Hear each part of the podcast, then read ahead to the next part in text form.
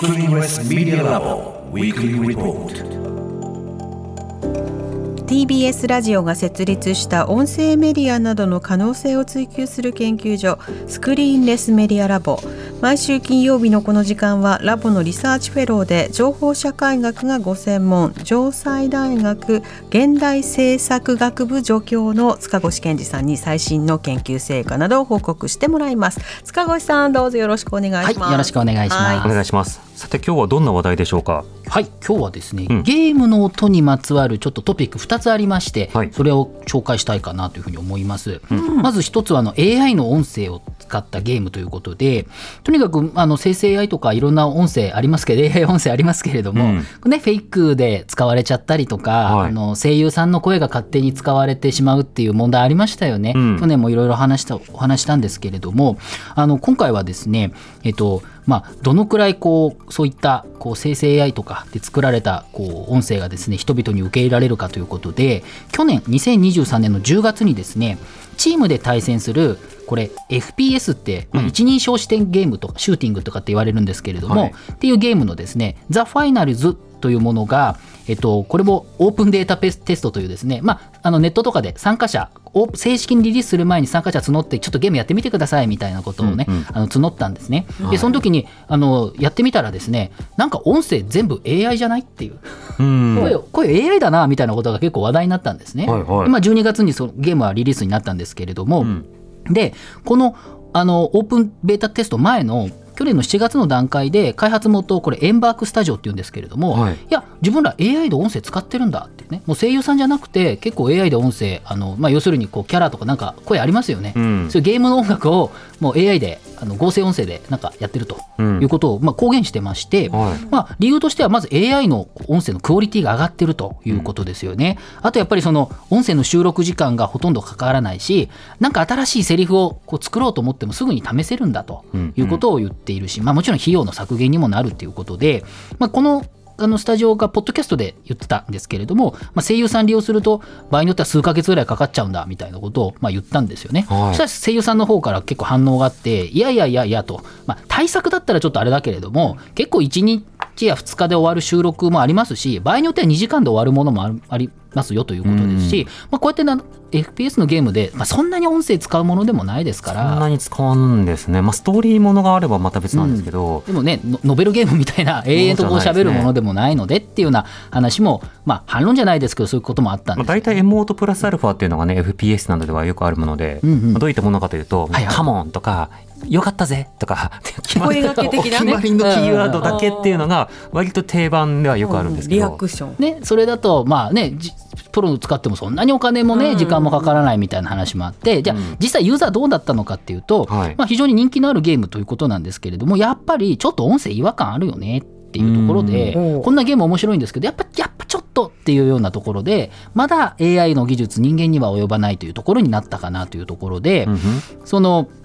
まあやっぱりでもとはいえこうね最終的に人間の声優さんで収録するにしたとしてもですね、はい。ただまあちょっといろんなセリフちょっと AI に喋らせてみて合うかどうかみたいなチェックするぐらいだったらまああの開発に AI 全く使わないってこともないのかなみたいな話も出ていまして、まあ、歌みたいなじ感じで最初 AI にやっておいてでここのこのセリフのパートやってほしいんですみたいな、うんうんうん。なのでそうなんですよね。なのでまあちょっと適切に使えばいいのかなって話で、うん。まあ、実際その開発元もですね、まあ、全ての音声 AI にするっていうんじゃなくてキャラクターの会話とか、い。まあまあ、いわゆる重要なとことかはちょっとあの人間も使うよみたいなところで、まあ、組み合わせるみたいな話もしているんですよね。うん。なんですけれども、まあ、今後 AI のクオリティが上がっていくと、まあ、違和感もうないので全部あの AI でやりますなんていう会社も出てくるかもしれないし、うん。僕なんかふと思うのは、はい。例えばもう基本は全部 AI でやりますと、だけどオプションで人間のあの声で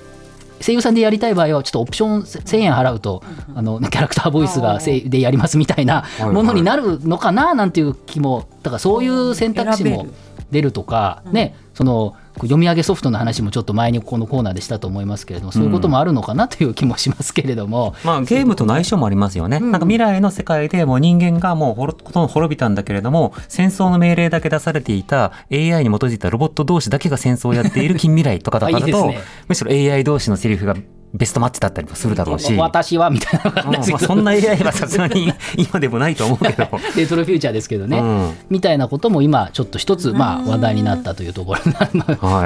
なんとも言えない感じ。うんいいなと思って、うんうん、まあまあそうですね、まあ、全部選がべて課金でうん。人の声っていう。そうですね、まあ、現状はまだ人間の声の方が違和感。やっぱり AI だと違和感あるっていうところはこのゲームに関しては多かったということが一つあります、うんうん。でもう一つはですねあの実際声優さんが自分の声を合成音声化するっていうことを認めましょうっていう話も出ているんですね、はい。さっきはまあ声優さんの声とかじゃなくて、まあ、合成音声、うん。まあ、本当に関係ない声だったんですけど実際自分の声優さんの声とかってことでこれですね去年ハリウッドストライキを行いましたよね。ね。これアメリカテレビラジオ芸術家連盟っていうですね、まあ、サグアフトラっていうふうに言うんですけれどもこれアメリカの俳優さんおよそ16万人が所属している労働組合でしてここ去年ねたくさんハリウッドでいろいろやったと思うんですけれども、うん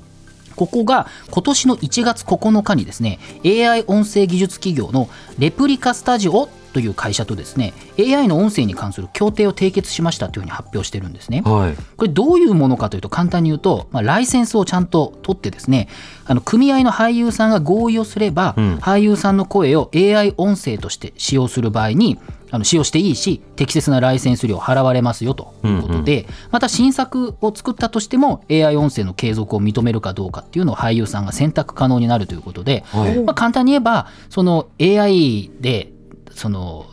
こう俳優さんの、ね、ことを使うんだけれども、まあ、それはちゃんと俳優さんにお金を還元しますと、うんまあ、そういうことなんですよねな。るほど。そのあのけ提携をしたということで、まあ、双方が、えー協定についてはですね AI によってもたらされる新たな収益機会を模索する声優の公正かつ公平な雇用の基礎を定めるということを言っていまして、まあまあちゃんとねあのお金払いましょうということで、まあ、今回はゲームの声に関する協定ということなんですけどもしかしたらこれ音楽とかコマーシャルの分野にも行くんじゃないのかということで、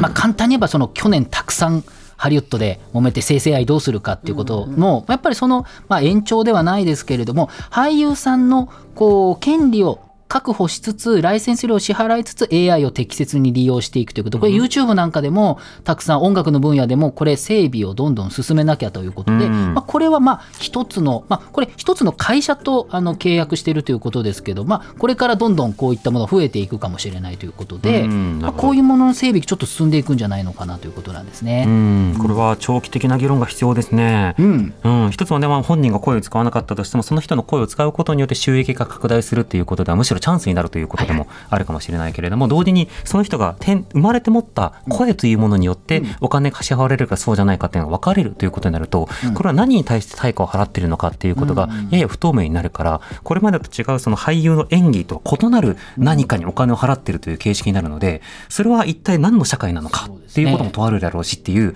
いろんな倫理を問うてきますね。ああとはやっぱりやっぱお大物の あの俳優さんの声がどこでもたくさん使われていく、テレビのコマーシャルでも何ではい。もどんどん使う、まあ今でもそういうの進んでいますけれどそうですよね。ことれ勝手に飽きられるってことだってあるわけでしょ、まあそうですよね。ネットミームになってとか。あとは亡くなった後もやっぱ遺族の了解を得てずーっとこの声をアップデートしてなんか新しい単語を言うみたいな、うん。まあ、これもずっと言われてる話ですけどこういうのも続く可能性がありますので、はい。まあ、こうしてみるとですねあのそれも含めて、まあ、何にせよ制度整備進んできてるというお話でございます。うんなるほどね。塚越さんの今日の報告インターネットのメディアプラットフォームノートでより詳しく読むことできます。放送終了後に番組サイトにリンクアップします。ぜひご一読ください。塚越さんありがとうございました。来週もよろしくお願いします。お願いします。 Screenless Media Lab Weekly Report でした。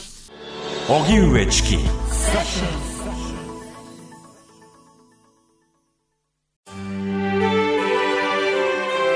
TBS ポッドキャスト三輪明宏のバラ色の人生。三輪さんの神エピソード教えてキャンペーン開催。TBS ラジオ公式 X をフォローし「ハッシュタグ三輪明宏」をつけてあなたが好きなエピソードを投稿してください。番組ステッカーと特製クリアファイルをプレゼントします。応募は3月15日金曜日まで。詳しくは TBS ラジオのホームページをご覧ください。皆様どしどしどしどしご応募くださいましね。待っとるけんね。